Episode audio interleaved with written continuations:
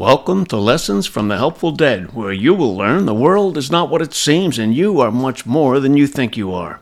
Here you'll learn about positive and reassuring messages from supposedly dead people whose main purpose is to help us. Find out what happens after we die, why we're here, how we got here, where we're going, and discover that you are really a powerful eternal spirit. I'm Dan McEnany. Today we'll talk about some past civilizations that were quite different from ours. And of course, in the larger scheme of things, uh, they still exist in the now. The entity Seth addressed these uh, back in 1974 in the 708th session. Let's take a look at what he had to say. Consciousness connected with the flesh, then, has great leeway spiritually and biologically and can focus itself in many ways with and through the flesh, beside your own particular orientation. There have been highly sophisticated, developed civilizations that would not be apparent to you because the main orientation was mental or psychic, while the physical race itself would seem to be highly undeveloped. Now, the point he's making there is that our particular civilization focuses heavily on the uh, materialization of our thoughts and our desires in physical things, uh, in physical roads and airports and God knows what, anything that you can care to think of.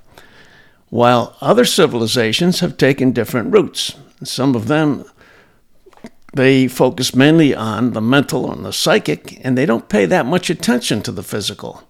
So we think, you know, gee, if there's no physical there, how much civilization and advancement and development can there be? But the point he's making is that there can be a tremendous amount of advancement and development. It's just not in material form. And next, he discussed hibernating civilizations.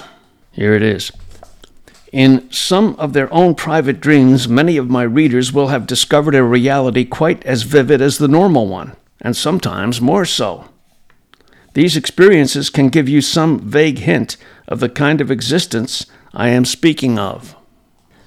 There are also physical apparatuses connected with the hibernation abilities of some animals that can give further clues as to the possible relationships of consciousness to the body. Under certain conditions, for example, consciousness can leave the corporal mechanism while it remains intact, functioning, but at a maintenance level. When optimum conditions return, then the consciousness reactivates the body. Such behavior is possible not only with the animals. In systems different from your own, there are realities in which physical organisms are activated after what would seem to you to be centuries of inactivity. Again, when the conditions are right. To some extent, your own life and death cycles are simply another aspect of the hibernation principle as you understand it. Your own consciousness leaves the body almost in the same way that messages leap the nerve ends. The consciousness is not destroyed in the meantime. Well, you can't help but think of uh, bears when he talks of hibernation. And uh, really, the, the bears try to fill themselves up with salmon and then uh, hibernate and sleep for a long time, leaving their bodies uh, inactive but intact. And I also think in terms of Bob Monroe and his out of body journeys, where he would be gone a while, uh, but his body would remain intact. A portion of his consciousness supported the functions of the physical body. But here he's describing civilizations that will have their physical organisms hibernate, not just for a season, as the bears do, or not just for an hour or so, as Bob Monroe did, right? but they would let their physical bodies hibernate for perhaps centuries of our time. If we came across them, I don't know whether we would think they were dead or in a coma or sleeping. Uh, that is, if we could come across them. At any rate, there were civilizations that hibernated for centuries of our time, and uh, when they chose, they would reactivate it. Uh, next, Seth talks about how our bodies die many times during a lifetime. Here are his comments. Now, in the case of an animal who hibernates, the body is in the same state, but in the greater hibernation of your own experience, the body as a whole becomes inoperable. The cells within you obviously die constantly. The body that you have now is not the one that you had 10 years ago. Its physical composition has died completely and many times since your birth, but again, your consciousness bridges those gaps. They could be accepted instead, in which case it would seem to you that you were, say, a reincarnated self at age 7 or 14 or 21. The particular sequence of your own awareness follows through, however. In basic terms, the body dies often, and as surely as you think it dies but once in the death you recognize. On numerous occasions, it physically breaks apart, but your consciousness rides beyond those, quote, deaths. You do not perceive them. The stuff of your body literally falls into the earth many times, as you think it does only at the, quote, end of your life. So he's pointing out that with our particular consciousness, uh, our awareness bridges the gaps between these many uh, decompositions and rebuildings of the physical body that happen during what we call a lifetime. He continues Again, your own consciousness triumphantly rides above those deaths that you do not recognize as such.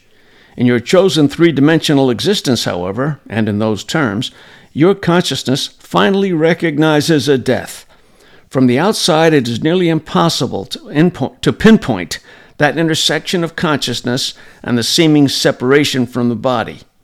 There is a time when you, as a consciousness, decide that death will happen, when in your terms you no longer bridge the gap of minute deaths that were not accepted. He then continues to, to discuss how we have a preset notion of how long the body's going to last, and therefore uh, our lifetimes and our notion of death is quite different from other civilizations. So he continues Here, consciousness decides to leave the flesh, to accept an official death. You have already chosen a context, however, and it seems that that context is inevitable. It appears then that the body will last just so long and no longer.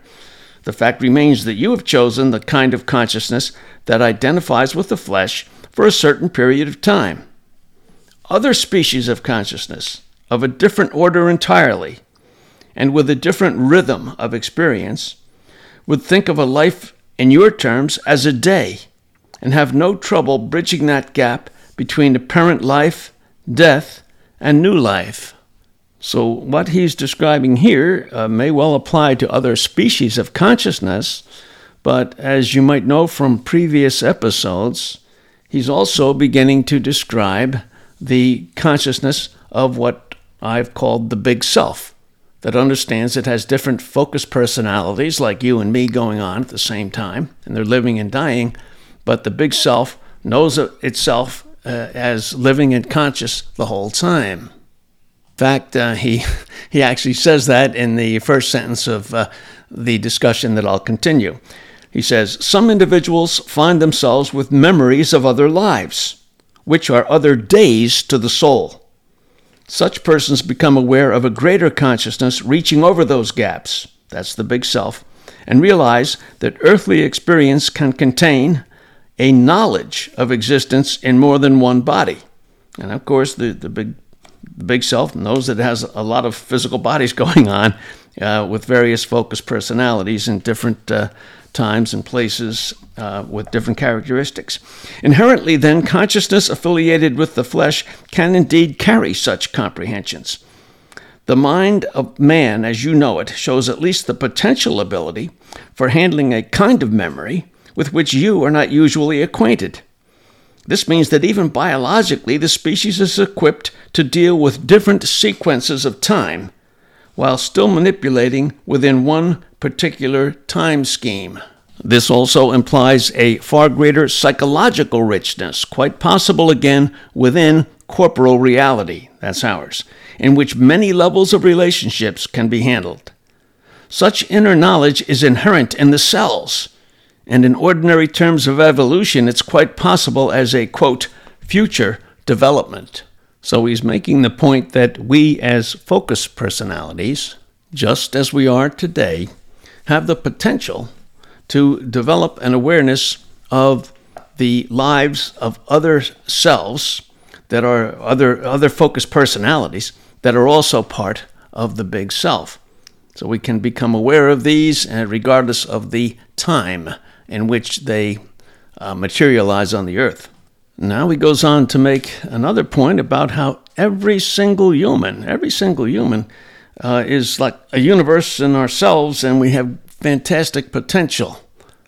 Here's what he says Knowledge is usually passed down through the ages in your reality through books and historic writings, yet each individual contains within himself or herself a vast repository.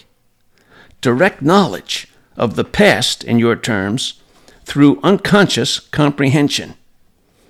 The unknown reality, much of that reality is unknown to you simply because your beliefs close you off from your own knowledge. The reaches of your own consciousness are not limited. Because you accept the idea of a straight line movement of time, you cannot see before or after what you think of as your birth or death.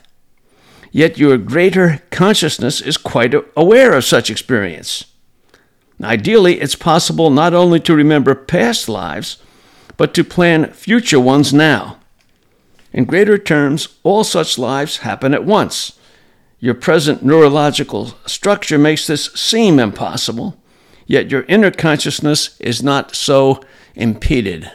So every one of us is capable of expanding our awareness to include not just the past, but also the future, and the pasts and futures and the presence of some of the other lives that the soul is experiencing through its uh, various incarnate selves. And of course, in larger terms, if we remember that this is all happening at once, it seems a little bit less wondrous that we could be aware of all these realities. Uh, Seth went on then to describe a practice element, and I won't go over that, but I'll just uh, repeat a couple of sentences. He said, In larger terms, there are other entire lives which for you are forgotten essentially as yesterday is. These two, however, are a secondary series of activities, riding beneath your present primary concern. They are as unconsciously a part of your present and as connected with it as yesterday is. So he's saying that uh, past lives that we've forgotten are still uh, alive within our consciousness. Uh, we're just not aware of them in our present situation, but they do affect us in some way uh, via what we might call the subconscious or a secondary reality. One other, there's one other um, surprising point he makes uh, in that uh, suggestion of a, of a practice element. He says, To other portions of yourself, you would seem to be a sleepwalker. Full creative participation in any moment, however, awakens you to your own potentials and therefore allows you to experience a unity between your own consciousness and the comprehension of your physical cells. Those cells are as spiritual as your soul is. Well, I don't know about you, but I have never thought of the cells of my physical body being as spiritual as my soul is. Of course, he prefaced that by talking about uh, the uh, comprehension of the cell, the unity, rather, between the consciousness of the cells and our own consciousness, and the fact that our own consciousness rides upon the consciousness of all the cells. And as you know from past uh, episodes, uh, we know that the every single cell has a memory of everything it's ever been a part of. So there's a lot of non-material or quote spiritual um, reality in the cells as there is in us. You might recall discussions of a consciousness gestalt, or the degree of complexity of consciousness. And as humans, we have a degree of complexity of our consciousness that is greater uh, than the uh, consciousness of the cells. That's a smaller gestalt, uh, so to speak, but theirs uh, is maybe larger in, in a sense. Uh, if you could think of that, uh, it seems kind of funny to say larger when you're talking about a cell.